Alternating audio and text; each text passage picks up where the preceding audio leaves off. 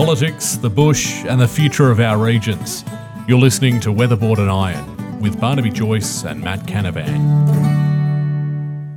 Well, welcome back to another episode of Weatherboard and Iron. I'm here with uh, Barnaby Joyce, member for New England. We've just finished, or about to finish another week of Parliament. You wrapped up in the house yet, uh? Uh, yes, ingenium engines incul- inculto late hoc sub corpore. That's Latin quotes I do when nothing else is happening. well, people can Google that later. They Uh, can. they, they can. It's it's about me.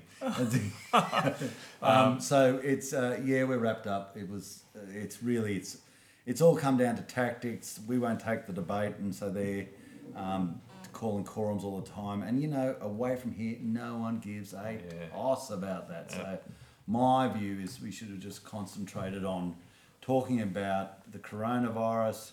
If Labor wanted to be uh, on their balls of their toes, they'd be pulling us up in preparation. And if we want to be on the balls of our toes, we'd be showing how we're doing the very best job that you possibly can do in light of the circumstances that are before us. Yep, well, that's right. There has been a lot of bells ringing this week. I've noticed over here in the Senate, and you got you're a bit like Pavlov's dog in this place. It's uh, uh, you get trained every time you hear a bell to look up at a clock or somewhere. 'cause you Yeah. got to go to the chamber, so I always do that. But this week we've had no red bells. So I'm going to take the lead here because you're going to do most of the talking. So you've been in Senate estimates. What on earth are they? Yes, well, Senate estimates. Um, we're still at work. What are you estimating? What are we estimating? We're estimating the budget, so it takes a, a, a while because our, our budget these days is uh, over four hundred billion dollars. Uh, But it's not really money. estimating the budget, is Uh, no, well, that, that's right. So, what, well, to take the history right, what, what, what Senate estimates is about? Uh, it was a, it was origin, originated in I think the 1960s or 70s around then, uh, where the standing Senate committees uh, of, of things like economics, infrastructure, uh, communications, uh, foreign affairs and defence, they would have a rolling set of hearings where they would question the government about the budget. Yeah. So, if you like, um, uh, any bill that comes to the House and Senate, any piece of legislation can be referred off to a Senate committee. Uh, and, and so, you know, a bill establishing a radioactive waste facility, which I've had something to do which is before the Parliament at the moment, it's being sent off to a Senate inquiry for investigation.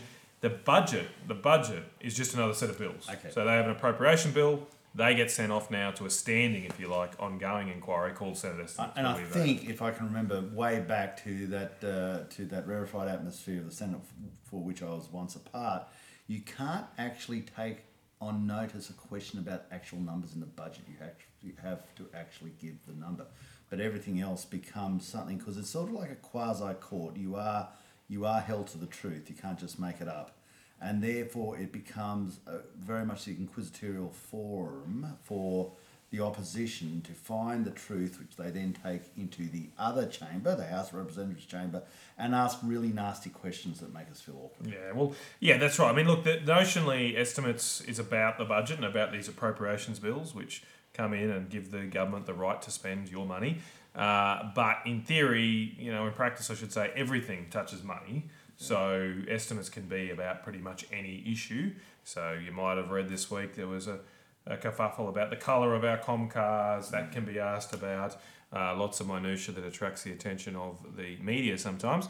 But but overall, it is about getting to the bottom of all the spending, all the different programs the government operates, uh, and asking questions about whether they're doing the right or wrong thing. Okay, so this is where the fun starts because obviously in the culture wars we have this belief all the time in this. There's an ongoing guilt trip. It's what the socialists slash communists always try to do. That is, create a moral conundrum, create a guilt trip, and once they've created a guilt trip, whatever the you know issue du jour is, uh, then they say the cure to this guilt trip, your guilt trip, is if you take on policies A, B, C, D, and E, which inevitably lead to the divestment of private assets from the individual or new caveats on the capacity of a person to operate their income stream. So they put at a primacy the authority of the state, the bureaucracy, and ipso facto, they become the basic owner of your assets. You may be the tenant, but they become the owner because they have all the powers of control. Now, one of the big guilt trips at the moment, of course, is the climate debate. And you've been in the centre of that because they said the bushfires were caused by climate change. Over to you. Yes, well, um, uh, uh, I've, we've, I've taken up this cause a little bit in estimates this week. uh, getting to the bottom of, of the advice around issues like climate change. So, so I, I just happened to be in the estimates committee the other day when the Labor Party were questioning the CSIRO about a document they put out. So the CSIRO uh, last month put out a document uh, called the Bushfires Explained or something like that, and explain a document they called it about what the science said around the latest around the, the recent bushfires we've had. And it was only a two-page document, summary document, but they had a, in part of that document a section on climate change and science. And I read through that section after it was tabled um, by the Labor Party, mm-hmm. and I noticed that um, while it did uh, properly mention that, that what they call fire weather days are increasing, so hot, dry, windy days have been increasing the last 40 years, it's a statistical fact, um, they left one key piece of information out so, so uh, a bigger document that the CSIRO produces. Four hundred and how many pages? Oh no, this one I think it's only a couple of hundred or so. There's this one. There's another one that I'll get to, which is bigger, but um, uh, it's still a big document called Climate Change in Australia. It's the go-to guide if when you want to know. When was that? That was the last edition was 2015, so it's five years old. But but it but it, it is the latest edition of if you're building a major project. And I, when I was a minister, we were proposing to build um, some some major investments you know, the department had to look at this guide to see, okay, what's going to happen to rainfall, what's going to happen to extreme weather events, etc., uh, on climate change. So it's the go-to guide about future projections based on the mainstream science here. Anyway, on page 51 of that document, it has a very clear statement saying there are no studies linking climate change uh, and bushfires at this time. Mm-hmm. Very simple sentence. Um, uh, and from my pretty understanding, an pretty accurate, succinct. Yep, accurate representation. I've read a bit about the science on this. We'll come to that too. But so so I, I thought it was a bit strange that the CSIRO's bushfire explainer, admittedly only two pages, but couldn't find room for this very simple sentence, which you would mm-hmm. think to be per- pertinent to the question of whether or not the bushfires were caused by climate change. So anyway, I put a very simple question to the CSIRO do bushfires do, are, are well, bushfires caused by climate? Are, the are the latest bushfires been caused by climate change? The first question I asked was, well, this document said, you know, that there was no studies performed. Your explainer guide didn't include that sentence. Uh, why was that the case? Now, um, in response to that first okay, question, then we just drill down for the people who, who are now going off to make a cup of tea. So what you're saying there is what they insinuated and the actual fact that that insinuation was supposed to be premised on was either not there or incorrect. Yeah, not there, not there. What they what the CSI wrote, I don't think was incorrect per se. It summarised some of this other document, but it was incomplete. Incomplete. Uh, as I said the other day, it's like writing a writing a report on a football match, but not including the final score. I mean, it, it, it didn't it didn't actually okay. cover Uh, the question, the whole question was, is climate change in science? Well, you'd think you'd say, well, there's no study. So let's let's even go higher level than that. So basically, they're saying, so if I, their document, if you if you believe the CSIRO are on their game, you would say that on their own evidence, the latest bushfires were not caused by climate change. Well, they, they can't establish that. They, they can't, can't, establish establish that, that they yeah. were caused by yeah. climate change. Yeah. Yet the inference and what's been running around this building is that the bushfires were caused by, indisputably, by climate change. That's and, exactly right. And and and you, if you look at all the minutiae of the debate, and some people just saying it categorically, they, they don't they don't even blink at it. And if you if you took them on and said. Uh, that's an interesting statement. So uh, you're obviously the scientist that's proved this. Therefore, I want to, if I can, just see your peer-reviewed paper uh, showing all the all the all the facts and figures of how you came to that assertion um, or you've made it up, or you've I don't know got your got your information off Twitter. That's right. That's right. And and and and and this unfortunately the CSIRO here did nothing to sort of push back into some kind of reasonable debate here about that. Uh, uh, and so when I put to them, is it still the CSIRO's view that there are no studies linking climate change to bushfires? Uh, at first, we counted it up. There, were, there was a pause of 10 seconds when I asked that very simple question. they didn't have an answer. Eventually, they admitted, yes, you're right, Senator, there's no studies linking climate change to bushfires. And, and, and so, you know, that, that message doesn't get out there, right? Yeah. And, and that's what frustrates me, that, that people who know better see the debate, see some of the misleading statements that are made, but do nothing to help correct it because, let's face it, some people want the debate to go in that direction. They want the debate to lead to, to, to, for governments to be forced to do more on this stuff, for a sense of crisis to emerge around the issue. Uh, when actually, when you read the proper raw science on this, it's a lot more complicated than it's made out. lying by silence. As Yeah. say. So exactly, exactly, and and and and uh, to get to the science, just to explain to people, when you do go in and read the science here, there's, there's actually not a bad paper.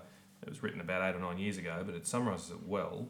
It was about bushfire risk in the Sydney region uh, and looking at whether climate change will make that worse or better.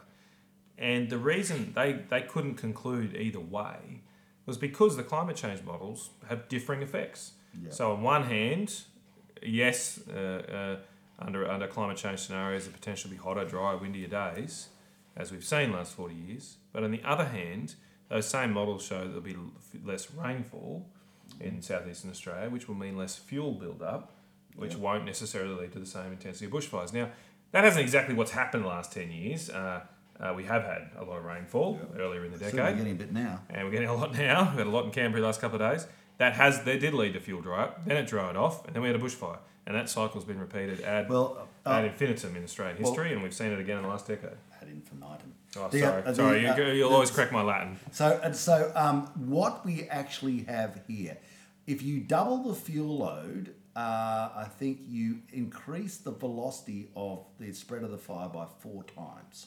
So, um, so th- this goes to show it's a very simple equation. Uh, you know, the, uh, in, how uh, fires work. There has to be something to burn, and uh, fires will burn in virtually anything if the conditions are right. But the intensity and the spread is exacerbated by fuel load, and that's why you need a reduction in fuel load. And of course, that's not the answer that a lot of people want. They just want to say, climate change, we need a new tax. You can't have any cattle on your place. That's there's a solution. The solution is climate change. You can no longer have a coal-fired power plant because it caused the bushfires.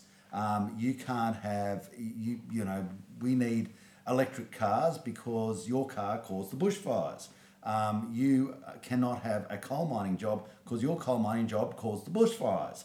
And this is how they use their the, the moral bulwark of scaring the living Jesus out of people and then putting at the back of it uh, what they what their policy objective really is, which if it wasn't climate change, they'll devise another moral uh, catastrophe for which they would attack, attach uh, their policy objective, which is the divestment of a person of their private assets. And you say, well, BS, prove it. Okay, native vegetation laws did precisely that to meet the previous so-called equation. Uh, and Environmental Biodiversity and Conservation Act is another process towards it. And if you have a carbon trading system or a methane trading um, submission, or listen to anything that the uh, those in the left wing of any political party, because they exist everywhere, say, uh, it's all about uh, take the incomes away from coal miners. Um, don't tell, rights, don't tell the farmers that they're next, but they are, and on it goes. Well, that was another CSIRO report. So the CSIRO report looked at whether they could get to net zero emissions, and under their own models, they say that we need 24 million hectares of new forestry um, to, to, to, to occur uh, to, to get there to net off all the carbon emissions elsewhere. So that means what it means is well, look, look for landowners potentially they get paid a bit of money, right, to lock up their property and uh, say, yep, that area we're now not going to develop and we'll go back to scrub, and weeds and pests, etc. But what it means is you, if you're not running sheep on that party land anymore, you won't have shearers coming in to shoot sheep. You won't have wool classers coming in.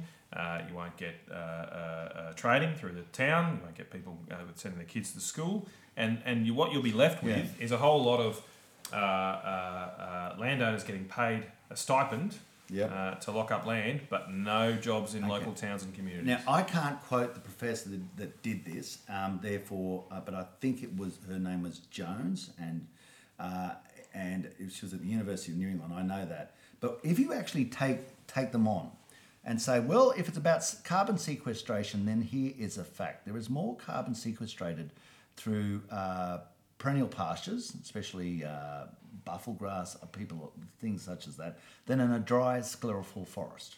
Therefore, if this is the uh, if this is the answer, then we must pull down every dry sclerophyll forest and plant I don't know bambatsi grass and buffel grass because this is how we save the planet. Uh, when I, whilst I was in the Senate, I brought this issue up with uh, Penny Wong, and she said, "Oh, but there's also the biodiversity argument." I said, "Well, hang on, that's not what That's a different argument. that's a different argument. And then see, so this is where the implausibility comes into their own rhetoric because you know it's It's uh, But you won't be able to have ruminants to go along and eat No, that we- buffalo no. grass because then they'll emit methane Yes. at the other end. Uh, so that will be banned. What are you going to do with the buffalo grass? Well, it can't could do be then, oh, Just then look of, at it. Of course, then we've got the other fallacious argument, you know, that we go to the ve- you know, to, to, to this new sort of vegan nirvana, and uh, which is fine. It's just we've got a few billion too many people, and we'll have to just let them starve to death. I imagine. Well, the other thing here that came out this week is if you're lucky enough to then have wind farms on your land, you might also make some money from that too. That's another thing I asked. I asked. Don't the- tell your neighbours. Maybe not, but I, I asked the, the clean energy regulator in this case. They're the, the body that that um, uh, accredits and issues what are called renewable energy certificates. So we have a, a law here in this country that called the renewable energy target.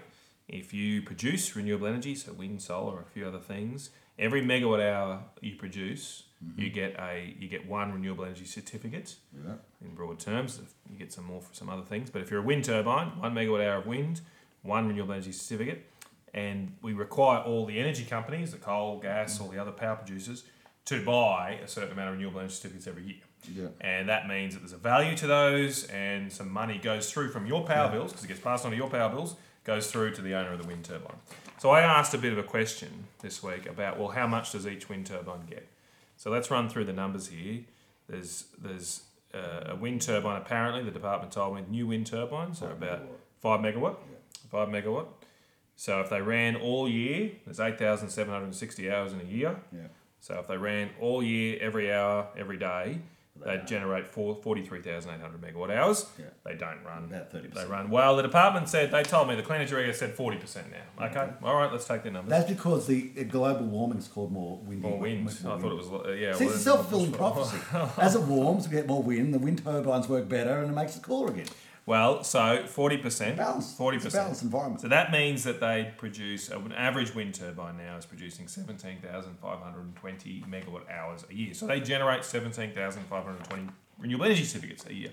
Now, very simple exercise. What's the price of a renewable energy certificate at the moment? Uh, Eighty bucks. No, it's uh, 35 at the moment. 35. Okay. So you times 17,500 by 35. Every wind turbine, thanks to your power bills, you pay for this, you pay for it all. Every wind turbine gets paid $613,000 a year. That's why we build them.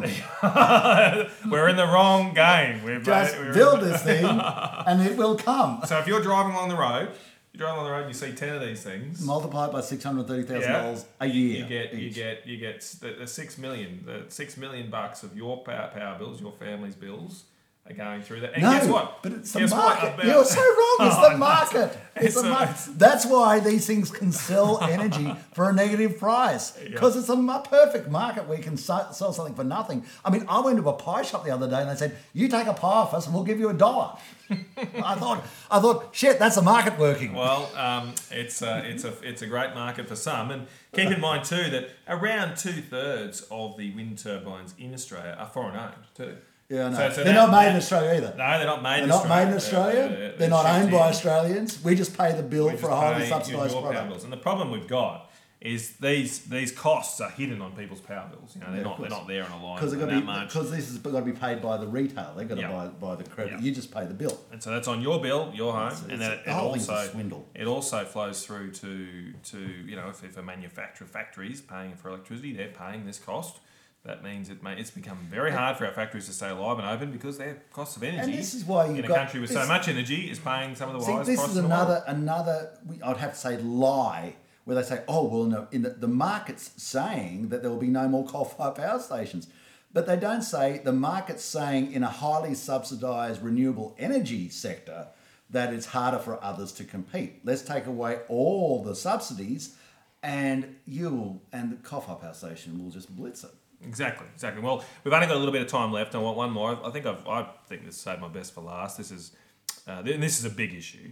So another question I asked was of the Federal Department of Environment.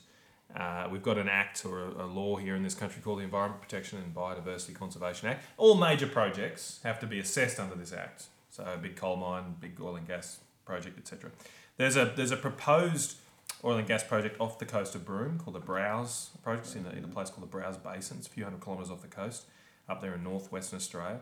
Uh, big project, 30 odd billion, thousand, like about 2,000 construction jobs, thousands in operation. Big deal for WA economy. Anyway, the Federal Department of Environment, it was revealed this week at Standard Estimates, has asked, and bear with me here, has asked uh, Woodside, an oil and gas company running this project, they've asked Woodside to assess how their oil and gas proposed oil and gas project off the coast of Broome would affect native vegetation in alpine regions of Australia. Oh, well, it's so obvious. It's logical. So very obvious. logical. Very logical. Well, it's, it's via the sharks. Oh, the via the sharks and the frogs. Well, the uh, it's a butterfly or something. It's a butterfly, mate, you know, um, right. uh, uh, uh, in, in, in Broome uh, affects the snowy mountains near Canberra. So the, the idea here is that the oil and gas goes off to Japan and Korea. Emissions get created by that being burnt. The emissions potentially lower snowfall across our alpine regions, which then affects slow melt and affects these native vegetation. But- and, and but- Woodside has to be responsible for this Of course. and assess it and But the more wind will make the turbines work, which is going to, as you know, except as all these turbines work, they're going to slow down the atmospheric actions of the wind, ah. and the world will become still, and But- it'll get really hot. Well, this is why That's we've why got to stay on. This is why you've got to stay on the case here. And if you're concerned about these things like renewable energy targets, there's green tape creep, which is what's happening. So, Yeah. so this this this gets, gets worse. This project, this browse project, was assessed five years ago by the Department of Environment.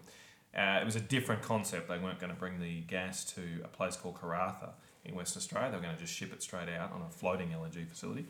So it's a different concept. But five years ago, they assessed it. No mention of carbon emissions. No mention of um, of, uh, of, of of wildflowers in alpine regions.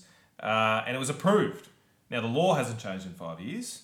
Uh, we've done nothing in Parliament to say go and have a look at this. What's happened is some some some public service officials in the Department of Environment have decided that this should be a new hurdle that they should invent without the Parliament's approval uh, to make sure make jobs harder to create in this country. Well, there you go. Ingenium engines, incultolated, hot subcorpore. This is about you, Matt, not me, because I am handsome. I'll have to Google that later. So um, I didn't go to a uh, to a to an exclusive Catholic school Yeah, well, where I learned Latin. well, so I, I'm a bit I- slow well, I, I was very poor at it, to be quite frank, and it was only later on. But who would know? The great thing about Latin is you can say whatever you like. It, uh, Uh, so they're, they're, yeah, no well, one, no one, I'll would, you a, no one will pick you up. Well, that's the whole point. Uh, there's there's another one, quid quid latina dictum dictum sit alternum viditer, which means say something in Latin and sounds really smart.